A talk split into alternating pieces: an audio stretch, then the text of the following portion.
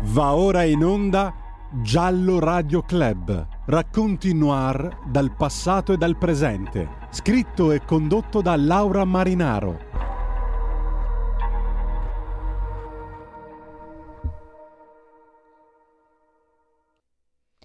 È una notte di luna piena a Borgo San Lorenzo, 50 km da Firenze. In uno spiazzo due giovani innamorati di 18 e 19 anni, Pasquale Gentilcore e Stefania Pettini, si sono appartati con la loro 127 bianca per amoreggiare. Ad un tratto uno sconosciuto gli esplode alcuni colpi di pistola contro. Cinque bastano per uccidere lui, lei è ancora ferita, ma l'assassino la tira fuori dall'auto e le affonda in corpo 96 coltellate. Un anonimo chiama la polizia che trova sul posto i bossoli di una calibro 22 Winchester con una H sul fondello. Sabato 6 giugno 1981, nella campagna vicino a Scandicci, viene trovato morto Giovanni Foggi con tre colpi di pistola e varie coltellate. Accanto la fidanzata Carmela Di Nuccio, ammazzata con pistola e coltello, buttata in un fosso e seviziata. Ha il pube staccato, sparito nel nulla. La polizia inizia a sospettare, forse a collegare quei delitti, ma non è finita. Il 23 ottobre il mostro, che ancora non si chiama mostro, lo chiameremo noi giornalisti mostro, colpisce ancora Calenzano vicino Prato. Fuori da una golf nera ci sono i corpi di Stefano Baldi e Susanna Combi. Ancora una volta pistola, coltello, il pube mutilato per lei, la stessa calibro 22. Dopo sette mesi, nell'82, il killer colpisce di nuovo a Bacchiano di Montespertoli. Paolo, Manardi, ancora vivo, ha tentato di fuggire, ma l'auto si è impantanata. Morirà poi in ospedale. La sua fidanzata Antonella Migliorini, morta e mutilata anche lei. È allora che un maresciallo ricorda un delitto avvenuto il 21 agosto del 68 e collega ad essere trucidati nello stesso modo due amanti in una Giulietta bianca, Barbara Locci e Antonio Lobianco. In quel caso era stato accusato il marito di lei, Stefano Mele, e lui stesso aveva confessato, ma qualcosa non quadrava. Allora fu attenzionato Francesco Vinci e si pensò che fosse lui il mostro. Ma mentre era in carcere, il vero mostro colpì ancora. Questa volta scambiò due amici tedeschi maschi che avevano i capelli lunghi per una coppia e uccise Horst Meyer e Uwe Ruch il 9 settembre 1983. Ancora, 30 luglio 84, vittime Pia Rontini e Claudio Stefanacci. Sempre lo stesso modus operandi. L'8 settembre 1985 è l'ultimo, quello degli scopeti, dove a morire sono i due turisti francesi, Nadine e Jean-Michel. Non dico i cognomi perché sono complicatissimi. Questa volta il killer sfida gli investigatori e invia un pezzo di seno al PM Silvia della Monica attraverso il quotidiano Repubblica. Viene creata la squadra antimostro. Oggi parliamo dunque del mostro di Firenze e lo facciamo con qualcuno che allora c'era e aveva collaborato attivamente alle indagini insieme ad un altro mh, mm, insomma, grande poliziotto che poi è morto, Ruggero Perugini, di cui poi ascolteremo la voce. Buongiorno Armando Palmegiani. Buongiorno a voi, mi sentite? Sì, sì, sì, sì, sì, sì, ti sentiamo. Allora, come ti presentiamo? Allora, Armando innanzitutto è un poliziotto, cioè possiamo dirlo, un investigatore, un criminalista, esperto. Eh? Sì, diciamo di sì, dai. Sì. Tanto Grazie a voi che mi avete chiamato, grazie a Radio Libertà e grazie a te per avermi ospitato in questo programma. Ci tenevo subito a dirlo, altrimenti. Eh beh, grazie a te perché hai potuto, tra tutti i tuoi impegni, anche perché Armaldo, oltre ad essere eh, uno impegnato sul campo, diciamo, delle investigazioni, è anche un criminalista esperto ed è anche un docente di criminalistica, quindi eh, no, che è al Mm, cioè, autore di un sacco di testi, insegnanti, oggi qui, non so, lo faccio vedere, e mh, mm, io voglio parlare con lui di questo libro che si chiama Un uomo abbastanza normale, il mostro di Firenze 30 anni dopo, e una rivisitazione di un testo che aveva eh, scritto Armando a quattro, a quattro, mani insieme a Ruggero Perugini, giusto? Allora, e che allora, hai voluto... Essere... Eh. No, per essere precisi, la prima stesura la Sì, fece solamente Ruggero Ruggero, sì, Poi ci siamo, diciamo, vabbè, 30 anni fa era il mio dirigente, sì, fu il mio dirigente circa 30 anni fa, poi è rimasta sempre questa amicizia poi eh, negli ultimi due anni avevamo iniziato a scrivere questo, diciamo un capitolo aggiuntivo. Ecco, sì. E sì, poi sì, è sfociato in questo libro. Grazie. Sì, infatti di cui parleremo. Uh, ah, prima di tutto volevo ricordare ai radioascoltatori di intervenire con domande se volete, perché comunque uh, sfruttiamo questo ospite così esperto di questo tema uh, sul campo. 02 92 94 7222 è il nostro nuovo numero a cui potete eh, appunto rivolgervi eh, per fare delle domande. Allora, Armando, eh, prima di iniziare facciamo sentire ai radioascoltatori e vedere a chi ci sta seguendo in video anche un documento d'epoca che mh, mm, ci fa entrare proprio nel mood di quella che fu l'indagine che poi portò ad individuare il mostro di Firenze.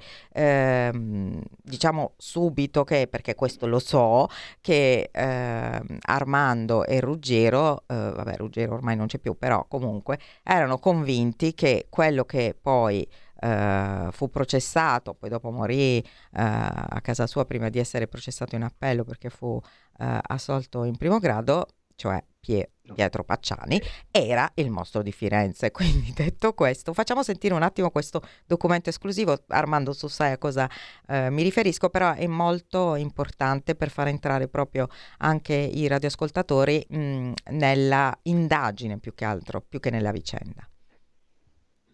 Siamo alla conclusione della trasmissione.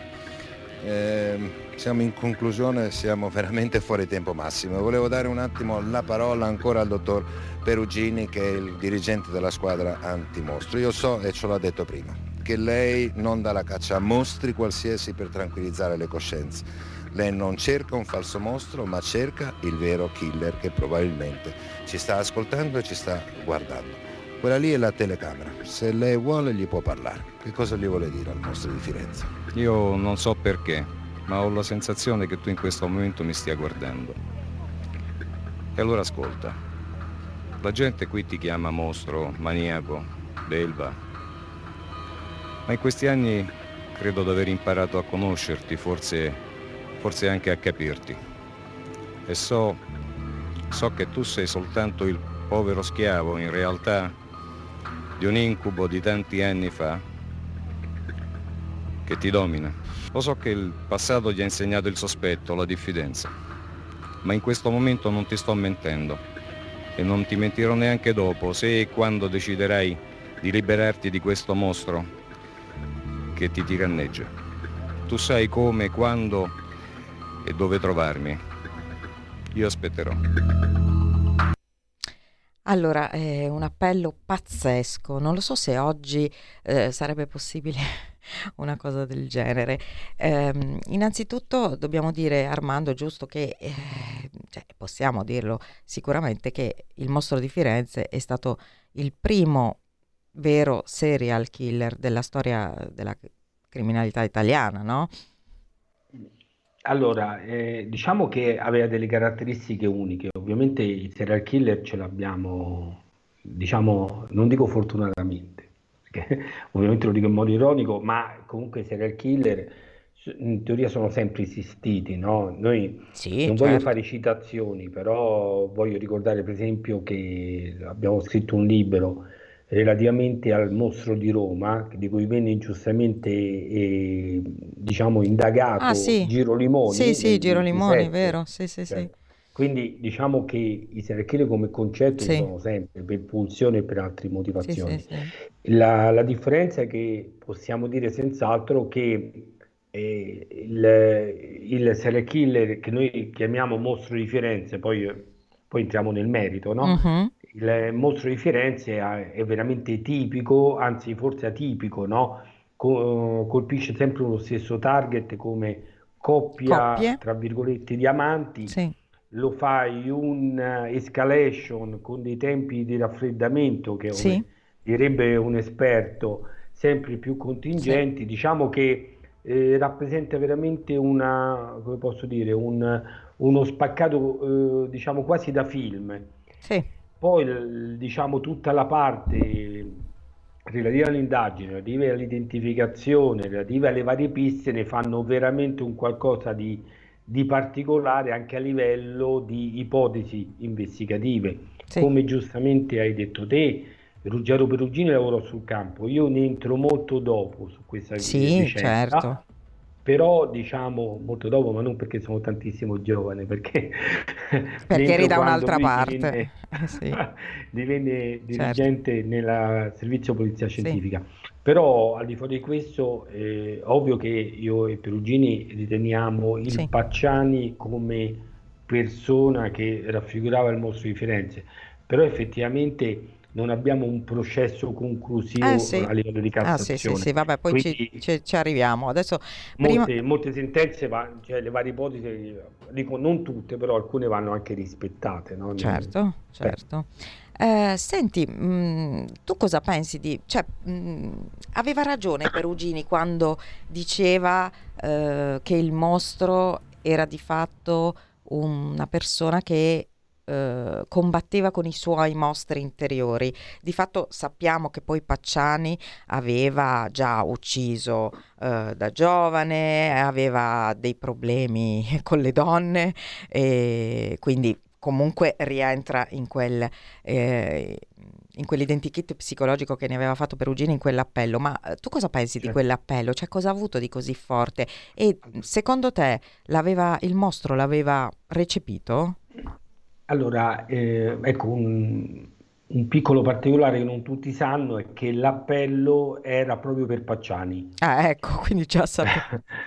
Perché Pacciani stava scontando, aveva appena sì. finito di scontare una condanna uh-huh. per violenza sessuale nei confronti delle figlie, quindi sì. era uscito dal carcere e l'appello, mi posso sbagliare, un 90 o 92, ma sì. qua vado a memoria, era 90. per lui. Ricordiamoci che l'ultimo duplice omicidio sì. attribuibile alla serie dell'85, 85. viene scoperto il 9 settembre sì. dell'85, però poi verrà arrestato Pacciani, sì. quindi c'era l'ipotesi anche che lui potesse, mh, diciamo, ricominciare no, la certo. serie omicidiaria. Infatti... Quindi è proprio finalizzato, non tutti sanno questo. Ecco. Eh, e infatti quell'appello proprio dice questo, cioè effettivamente eh, probabilmente lui aveva eh, colpito, mosso da questi fantasmi interiori, eh, da questa questione irrisolta poi con le donne. Ma veniamo a, um, a questi, all'identikit no, del mostro. Facciamolo vedere, hai messo in quarta di copertina. Ecco, come nasce questa... Mm, raccontaci un po' l'inizio dell'indagine, quando si costituisce la squadra antimostro, come si procede. Sì, allora la, la squadra si, si costituisce ora nell'83, mi ricordo male, ma e tra l'altro eh, si costituisce per modo di dire, nel senso comunque era una banca della squadra mobile di Firenze, uh-huh. quindi era ben radicata.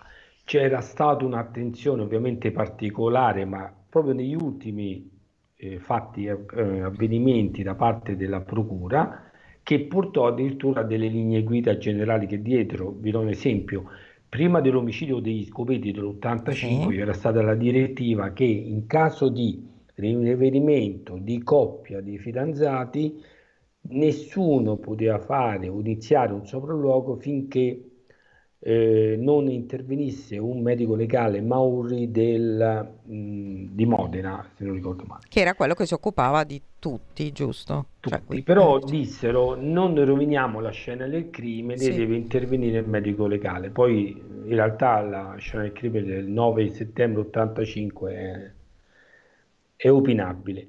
Il punto tu che sei esperto di sopralluoghi sulla scena del no, crimine, no, poi magari ci dirai. Allora, dico sempre, permettimi di fare una sì. degressione, poi sì. ovviamente magari non mi chiamate più, però vi voglio dire, cioè, dico sempre questo, è, è facile no, criticare il passato, no? nel senso uno che sia un'indagine, sia una storia, ma qualun- in qualunque campo, uno prende le carte e inizia a criticare.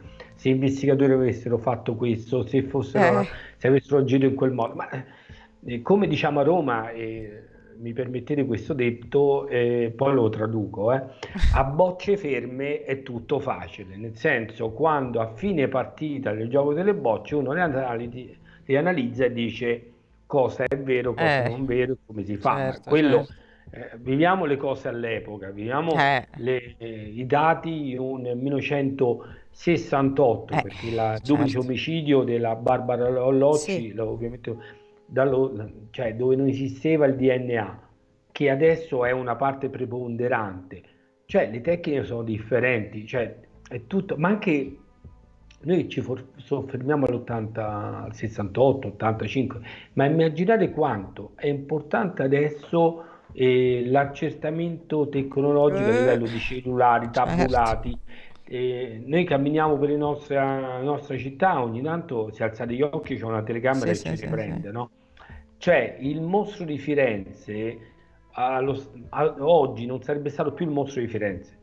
Ah, non, non- Eh, non eh, sarebbe riuscito ad ucciderne così tanti, sicuramente. Probabilmente sì, probabilmente no, però Beh, diciamo che sarebbe eh, stato differente sì, questo, sì, cioè, sì, l'indagine. Quindi è ovvio che allora, allora ci sono state, secondo me, Mm, mm. obiettivamente delle negligenze, Eh, eh, la scarsa accuratezza di alcuni particolari. Sì. Il motivo non so, non sono complottista, non sto dicendo c'è un movimento mondiale No. per, per coprirlo, no, c'è stata alcuna incompetenza dei singoli, quello sicuramente sì. Vi do un esempio, il duplice Sì. omicidio che te ricordavi della- dei due amici tedeschi, Sì. che diciamo è stato il grande errore. Sì. Cioè, noi non abbiamo una fotografia generale senza, senza 30 persone davanti. Eh, Che cioè, oggi che sarebbe dire? impossibile. Impos- quindi 30 persone intorno al furgone e il fotografo ha dovuto fare quello. Ma Sì. noi possiamo concepire quello come un grande errore per nascondere la vicenda o l'errore del singolo? Sì, Cioè, infatti. un errore sì. Ma sì, infatti Eh, tu- ogni è, tanto prendo la parola e parto. è sempre più semplice di quello che sembra tutto, almeno io Sì, dico sì, così. è vero, è vero, siamo, sono perfettamente Oh, d'accordo. Quindi, ehm, quindi si inizia a... ehm, beh, innanzitutto ormai si è capito che qui ci troviamo davanti a un seriale perché ci sono troppi elementi comuni, ovviamente il target delle vittime, il modus operandi, ehm, la, la- il- la mutilazione delle eh, parti intime delle donne viene già dal secondo delitto, il primo ancora no No? e, e anche il 68 no, e, mm, e poi quella calibro 22, insomma ci sono tanti elementi che portano a Certo. dire è la stessa persona. Eh, come viene fatto l'identikit e l'identikit psicologico, cioè sia l'identikit quello lì e lui, eh, sia l'identikit psicologico.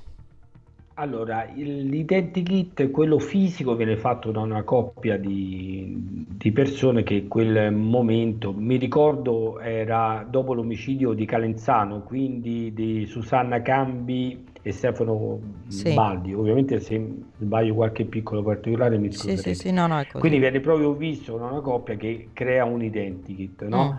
Mm. Ehm, che vede questa persona a bordo di una Giulia sportiva e quindi ne dà un identikit. Tra l'altro è facile dire eh, che è molto somigliante a Pacciani, Eh mi sì, permetto, è lo è. comunque somigliante. Lo è. Eh, poi, poi ognuno, come dico sempre, in un disegno ognuno può vedere quello che vuole. E il disegno invece, l'identikit, quello eh, diciamo psicologico, Ecco. ehm, nasce dal fatto che Perugini, che eh, subentra alle indagini più avanti nel 90 perché diventa capo della squadra Sì. mobile, eh, era stato ufficiale di collegamento proprio a Quantico dell'FBI, quindi chiede lui stesso poi un identikit psicologico che viene fatto da Quantico, molto interessante, tra l'altro allego nell'ultimo, ovviamente Sì, tradotto in C'è italiano il nell'ultimo profilo del mostro di Firenze dell'FBI nell'ultimo Sì. capitolo, molto interessante perché in Italia non c'era ancora proprio la vittimologia, eh, certo tipo di attenzione, no? Eh, Il profiler non, è- Lui non ne dà esiste ancora taglio, in infatti Italia. Perugini ne dà un taglio molto, Sì. molto, cioè diciamo una, era un amico, ma oltre amico era una persona eccezionale, stiamo parlando Molto in di, gamba. di una Mm. persona, ehm, e come diceva sempre lui, che eh, voglio dire lo stesso aggettivo eh, che lui diceva di Pacciani. Mm, E, era una persona molto curiosa, mm. quando lui parlava di Pacciani parlava di una persona con carisma intelligente, perché poi, poi sì, parliamo di Pacciani. Eh. Infatti. Però diciamo, ecco, la cosa più bella dei Perugini, oltre all'amicizia, ecco, da, dietro di me c'è una foto, io, Ruggero Perugini e Valentina Barcella, una delle ultime foto che ci siamo fatti insieme. Oltre veramente una persona eccezionale che, che ci manca, ci manca realmente. Ha insegnato tanto anche. Ha insegnato tanto, ha insegnato tanto e ancora di più a livello umano. Mm. E, detto questo, è una persona onesta e eh, ecco, ritorno un po' sui binari, una persona curiosa.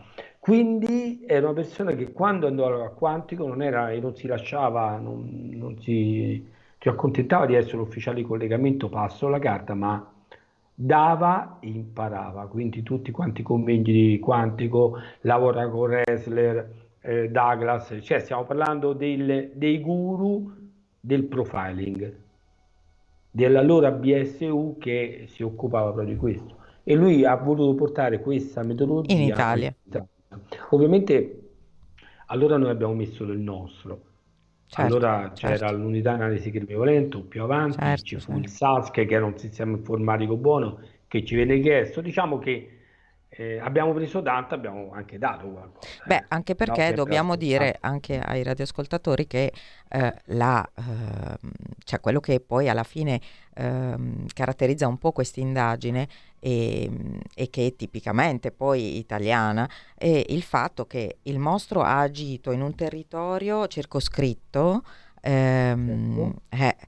eh, e in un territorio dove davvero solamente perché proprio è la caratteristica dell'Italia, no? Anche eh, i poliziotti di lì potevano, no? Sapere di più, cioè è diverso quando arriva sì, uh, appunto l'FBI dal no? Ecco, o l'unità certo. crimini violenti, ok, va bene, però i poliziotti del posto che conoscevano i luoghi, che conoscevano anche la società dell'epoca la socialità lì di quei luoghi potevano arrivare prima sicuramente al, all'individuazione del, del, cosiddetto mostro. No? Cioè, secondo me è forse questo che ehm, ha fatto del mostro di Firenze nell'immaginario collettivo eh, qualcosa di, di, unico e poi di primo nella storia della criminologia italiana. No? secondo certo, me. È, almeno, secondo... Mm, è, giusto, nel senso questo è stato un, come un, adesso avremmo detto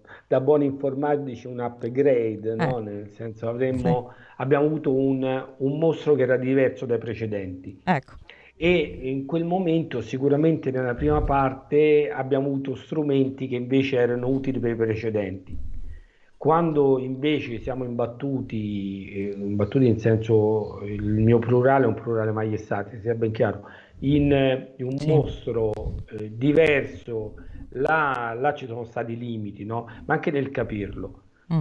Um, vi do un esempio, adesso si sta parlando di una bomber, la riapertura ah, indagini. Sì, sì, sì, la struttura del gruppo Una Bomber era tecnicamente chiusa dopo il caso Zornitta, anche in malo modo, era una struttura avveniristica. Mm-hmm. La struttura del gruppo Una Bomber fatta interforze, polizia e carabinieri sì, sì. è una struttura di altissimo livello, avveniristica, purtroppo viene chiusa, però fondamentalmente dopo il caso, no? dopo la chiusura, però come era strutturata e la metodologia che applicava la potevi prendere, mettere, ovviamente stiamo parlando di anni dopo, quindi certo, non e applicare, da... applicare un crimine seriale dell'epoca sì, di, sì. di, questo tipo. Ci fermiamo un attimo per la pubblicità e poi torniamo con Armando. Grazie. Stai ascoltando Radio Libertà, la tua voce libera, senza filtri né censure, la tua radio. Da oggi finisce il periodo di trasmissioni sperimentali a colori e inizia quello delle trasmissioni regolari, come deciso dal Ministero delle Poste e Telecomunicazioni. Cambia il giorno, cambia l'orario per la nostra Gabriella Monti con Mi ritorni in mente ogni mercoledì dalle ore 15 solo su Radio Libertà. Bacini, bacetti, baciotti. Buonasera signorina, kiss me goodnight.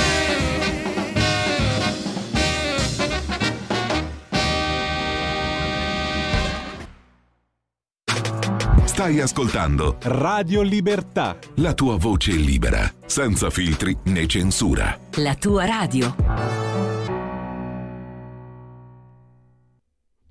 Eccoci tornati con Armando Palmegiani a parlare del mostro di Firenze. Eh, perché secondo te, Armando, eh, eh, il mostro era un uomo abbastanza normale come hai titolato il libro? Perché abbiamo un immaginario purtroppo dovuto alla, diciamo, alla filmografia, no? Mm. Ma che il, il serial killer è quell'affascinante te- Ted Bundy Sì. che si sfida tutti in tribunale con lo sguardo profondo, le gestualità teatrali. Però ci scordiamo che il serial killer è Minghella, Minghella che ha un quoziente intelligenza di 70 che per ingannare investigatori su una, su una vittima, era nel 1978, scrive brigate con pennarello, brigate rose, Eh, nemmeno sa scrivere rosse, È come- in modo che fa credere che siano brigate eh, rosse. anche Pacciani scrisse Repubblica con una B, no? E per quello eh, era lui, uno degli ovviamente. elementi che... eh, Qualora sia lui l'autore, eh. sì, certo, Però ecco, certo. è un, uomo normale. L- l'ho detto, è una persona molto curiosa. Immaginate che quando Pacciani va in carcere, se non ricordo male, quello di Sollicciano, Sì. prende e impara da zero a fare ceramica Mm. e faceva manufatti. Si stava facendo un gilet in pelle da solo. Eh, era una persona che comunque aveva un carisma dove i cosiddetti compagni di merenda erano veri, veri e propri succubi nei suoi confronti. Cioè, stiamo parlando di una persona molto intelligente. Io mi ricordo di aver visto una lettera che Pacciani inviò a Perugini Mhm. mentre era il periodo, era, Pacciani era il periodo che stava ancora in carcere per, per le figlie, che era in quartine, quindi immaginate il foglio di protocollo, quelli di una volta, uso bollo, dove nella parte centrale c'era tutta in quattro pagine di quartine in lettera Sì, era un appassionato di poesia, no? Lui, mi eh, sa. e nei Leggeva? tutti i suoi disegni, cioè stiamo parlando Sì. di... Poi, poi sento parlare del rozzo contadino, attenzione, Eh, eh, poteva eh, eh. sbagliare la B di Repubblica, Vabbè. magari la sbaglio pure io, però Certo. detto questo eh, non era Non era. contadino. E infatti questo è Eh. importante, questa cosa che hai detto adesso, per mh, tutte queste teorie complottiste che dicevano, ah, eh, che poi hanno portato anche delle denunce per calunnia, a dire mh, per come faceva i tagli delle mutilazioni, eccetera, e sicuramente un medico, un esperto come fa Pacciani a fare una cosa del genere. Eh, non è proprio così, giusto? No, no, allora i, i tagli erano veramente rozzi. Eh, E chiunque avesse un minimo, non sto dicendo una buona, un minimo di manualità con un coltello poteva farli. Non erano fatti con bisturi perché fu una, diciamo, il tutto nasce da una esternazione di un pubblico ministero di allora. mhm. Però in realtà i tagli, come il medico legale ovviamente confermò, Sì, confermò certo. erano rozzi, diciamo. Sì, però guarda, c'è ancora in giro tanta gente che quando si parla del mostro di Firenze dice Eh, ma dai, figurati se era quello lì, eh, per quello che ha fatto, era troppo preciso, era troppo... Abbiamo parlato la scorsa volta di, di, di Jack lo squartatore, non era tanto diverso anche lì la situazione, no? No, A certo. parte che, vabbè, ovviamente siamo in un altro secolo. Ehm, senti, quindi, ehm, quindi poi raccontaci un po' come si arriva eh, a lui e poi dopo ai compagni di merenda. Allora, la, si arriva lui in modo. Allora, ca- ogni volta che c'è un caso di questo tipo, che può essere questo, ma anche gli ultimi cronache arrivano molte segnalazioni alla polizia. La segnalazione a, eh, relativamente a Pacciani eh, praticamente arriva pochi giorni dopo l'ultimo duplice omicidio. Mm. E stiamo parlando che 85. il- l'omicidio viene scoperto il 9 settembre, se non ricordo male, Sì. il 12 o il 19 Sì. settembre arriva una lettera anonima ai carabinieri. I carabinieri vanno addirittura a fargli una perquisizione, Sì. quindi Pacciani entra subito nel discorso.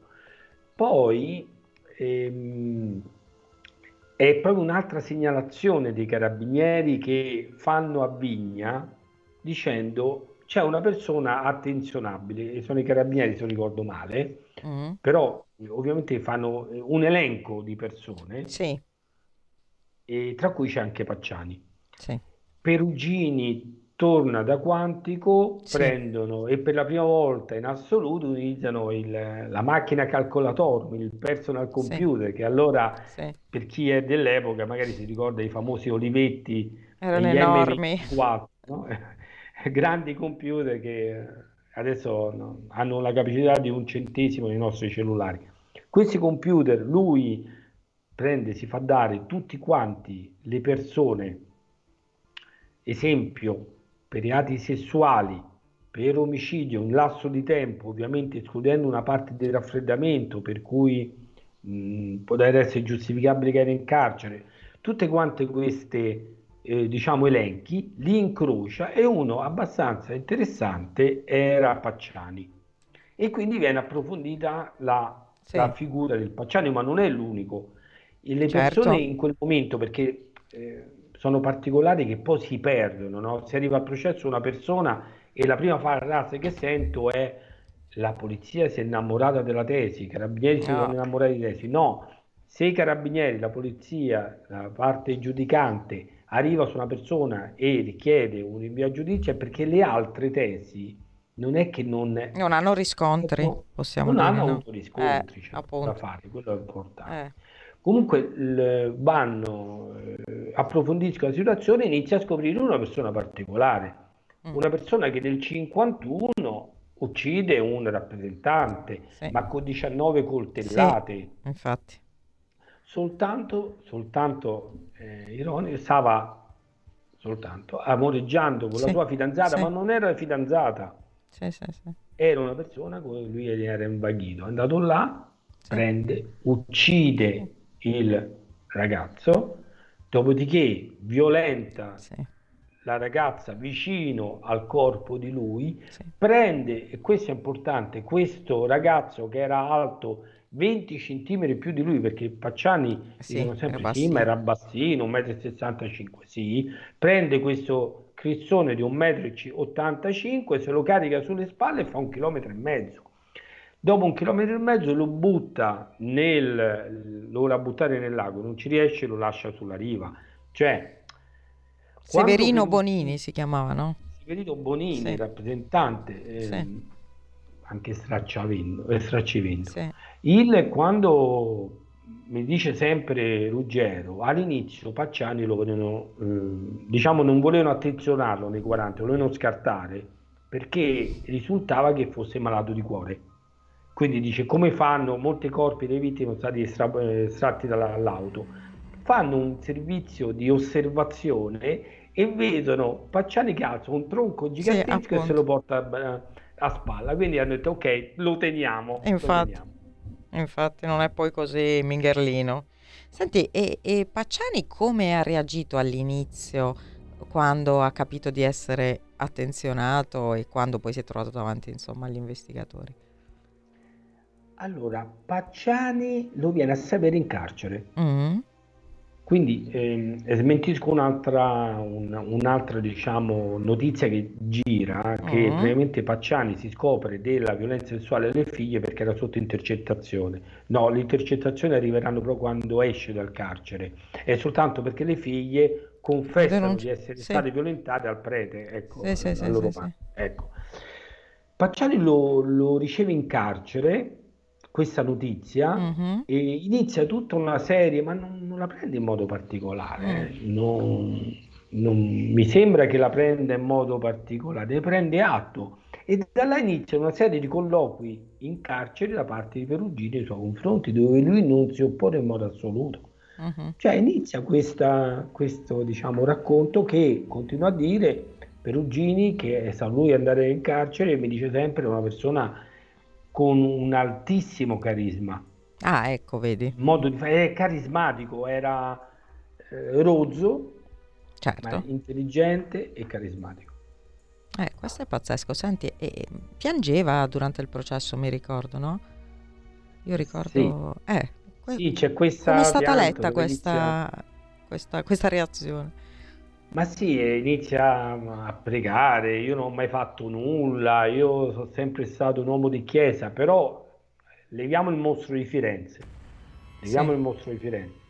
Comunque era sempre una persona che ha fatto un omicidio, che aveva violentato le, le figlie, che lui quando attraversava il paese con il calesse, la moglie doveva stare dentro la cassapanca, Sì, non doveva vederla nessuno. perché non doveva essere Sì, vista. sì, sì, Poi sì. quindi mh, mi permetti, il pianto secondo me era un pochino relativo, Eh, sì, sì, era una sceneggiata, Eh, insomma. era una sceneggiata, esatto. Ehm, invece eh, i compagni di merenda, ecco, questi, quelli erano veramente, dai, un quoziente intellettivo abbastanza basso. Uccilotti, sì. Eh. Allora, il Vanni, Ah. il Vanni era il postino di Mercatale, Sì, era leggermente... Allora, gli altri, Lotti, Pucci, erano oligofrenici, stiamo parlando di persone con ritardi. mhm, Vanni un po' meno, ma per esempio Vanni si ricorda quando lui si trovava, che ne so, sul pullman e, e gli si apre la borsa, gli cade un vibratore, no? Quantomeno lui corre per tutto il pullman a riprenderlo. È un episodio che si racconta molto spesso. Era comunque particolare. Vanni eh, è una persona eh, che ha avuto anche condanne, mhm. nonostante cioè, era ufficialmente postino, ma ha avuto altre condanne, picchiava la moglie, cioè era particolare. La domanda che ci dobbiamo porre è se gli omicidi fatti dal Pacciani, ovviamente ricordiamoci che quella è ovviamente la mia Certo, è la tesi certo. Perugini, Certo. la tesi diventa condanna, allora cambia, no? Di- Diventa Certo. la- Ah, però ricordiamo che non è diventata condanna anche perché lui è morto. È morto, È morto di morte naturale, anche Certo, lì si certo. pensò, chissà com'è morto. Sì, eh. però probabilmente non, non ci dovrebbe essere. Metto probabilmente perché non Il c'era. 22 né- febbraio, ah mi sembra oggi, il 22 febbraio del 98 morì. Ecco, guarda, Incredibile, proprio, eh. cioè non è stato Il, casuale. il 25ennale della, Il 25ennale della morte di... della morte di Beh, sta di fatto che effettivamente, cioè, se anche uno dice, vabbè, non è lui, ma effettivamente non ha colpito più. E guarda caso non ha colpito più nel momento in cui lui è in carcere e nel momento in cui poi dopo lui eh, basta, viene Certo, coinvolto, certo, no? non può Quindi essere, sono non delle coincidenze, una, un po'. una prova di eh, No, diciamo una non coincidenza. è una prova, però è una Non coincidenza importante. prova, ma certo una bella coincidenza.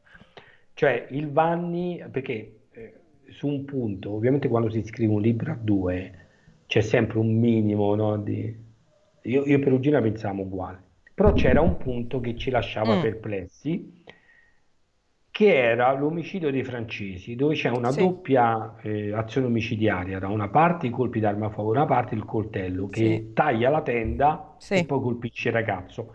Al contrario degli altri duplici omicidi, questo, i due, le due parti, colpi e Sì. coltello, sono quasi contemporanee, quindi prevedeva Mm. il, il doppio omicida. Visto Mm. che eh, Pac- eh, Perugini considerava nei suoi studi, secondo me, di altissimo livello, eh, l'omicida un last murder, Sì, era facile che la, era la fantasia personale che doveva essere sviluppata nel duplice omicidio. Quindi come fai ad avere una fa- fantasia a due? mm, sì, infatti. Là siamo, esatto, l'unica cosa siamo arrivati alla conclusione che poteva essere a due se il gregario Sì, era un succube eh, e il certo. Vanni era un succube. infatti, eh, Quindi infatti. il Vanni non doveva soddisfare il suo sogno, la sua, Ma la sua di... pulsione, ma doveva Pacciani. servire il Pacciani. Allora la- e se andiamo a vedere tutti i casi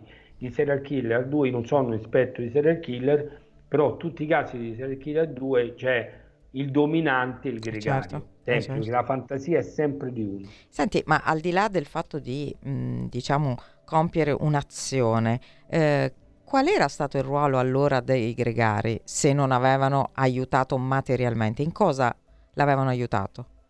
Allora, i famosi compagni di merende, eh, c'è il dubbio che abbiano agito in qualche modo, Mm, perché noi stiamo parlando di Lotti, Pucci, la Ghiribelli, eh, Norberto Beh, con tutti i nomi. Allora, però i tre famosi, la Ghiribelli, Lotti Pucci, tra l'altro sono persone veramente Faggi. con grossi problemi. Sì. Cioè, Faggi, sì, Norberto Faggi. Ma questi in particolare i tre che ho detto prima, perché Norberto Faggi è, diciamo, è leggermente, però dice di non aver partecipato, quindi lo escludiamo, no? Come Sì, infatti. Come autore, ma gli altri raccontano delle storie sempre più incrementate. Ma allora, Pucci, Mm.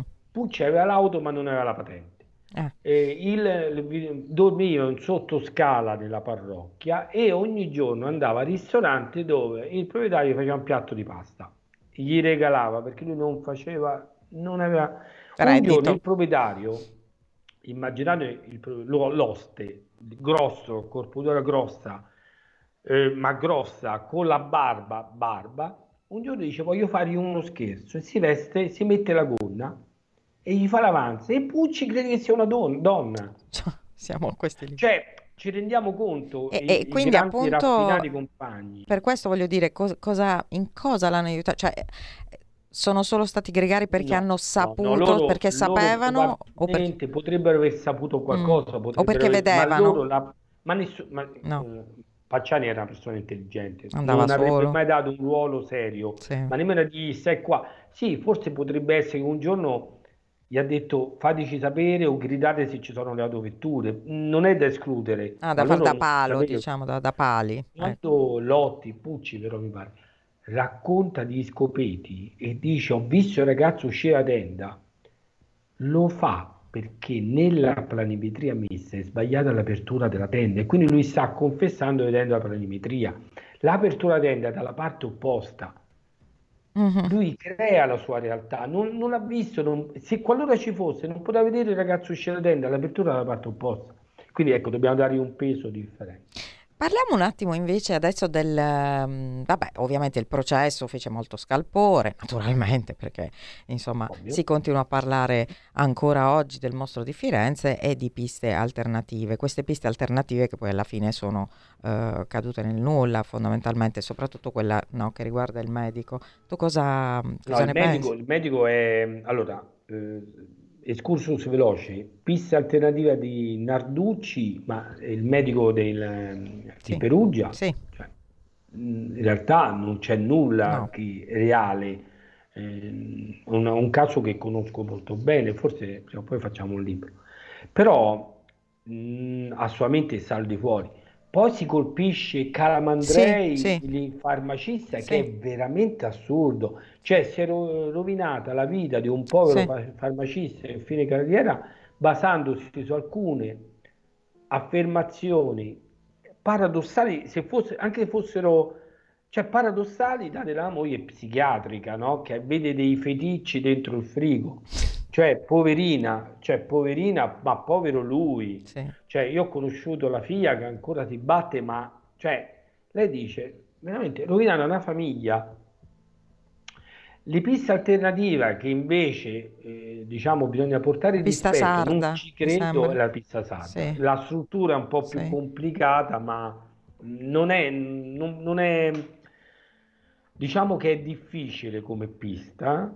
Il, focalizzata poi su- sul Salvatore Vinci eh, Mhm. che attualmente eh, vive fuori dall'Italia quindi diciamo è una pista comunque interessante, non possiamo, non possiamo dire di no.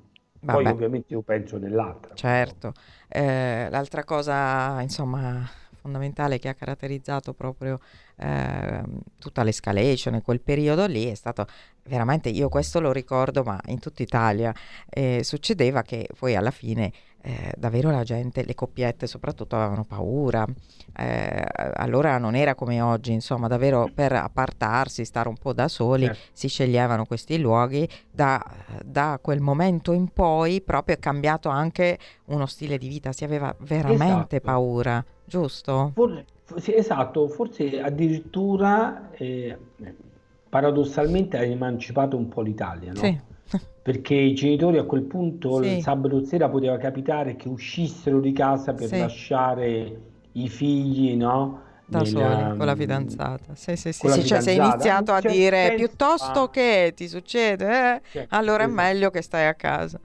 Sì, sì, sì, assolutamente. Un minimo per, per assurdo ha emancipato un pochino il comportamento rispetto ai figli.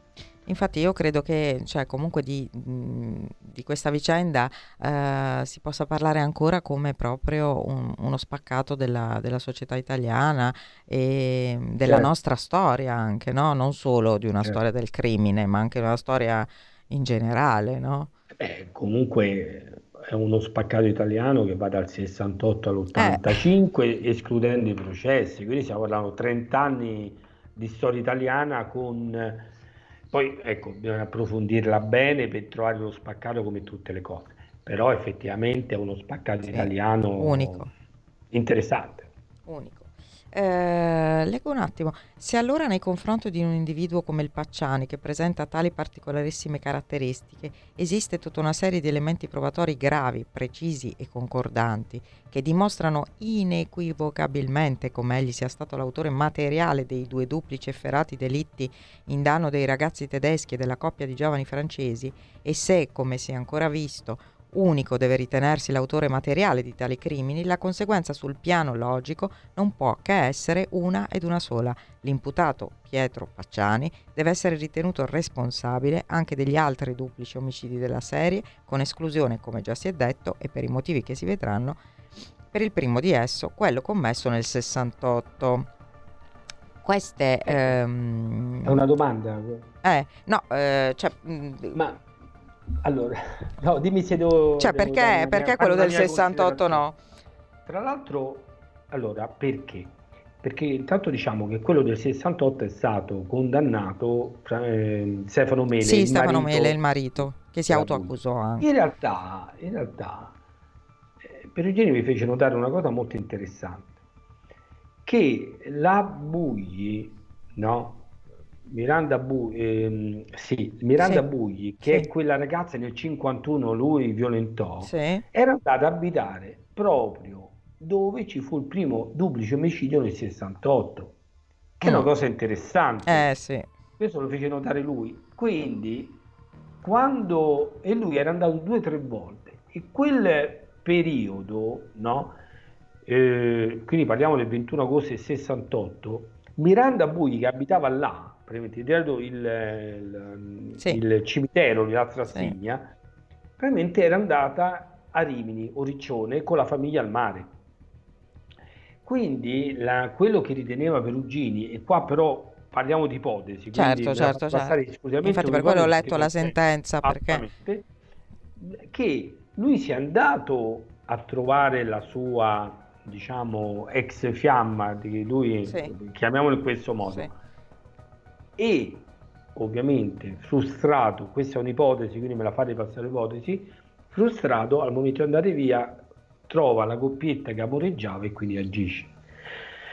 E per rispondere alla seconda parte della domanda, indizi eh, gravi, precisi, eccetera, e precisi, è mica detto che ci sono sempre per tutti i duplici omicidi. Quindi noi abbiamo un mm. proiettile che noi troviamo sì. nell'orto sì. che ha dei segni come sì. quello della serie omicidiaria, con anche dei dubbi che quel proiettile abbia scarrillato Pacciani. Non credo in modo assoluto che non sia stato lui e che la sia stato messo Volevo concludere proprio...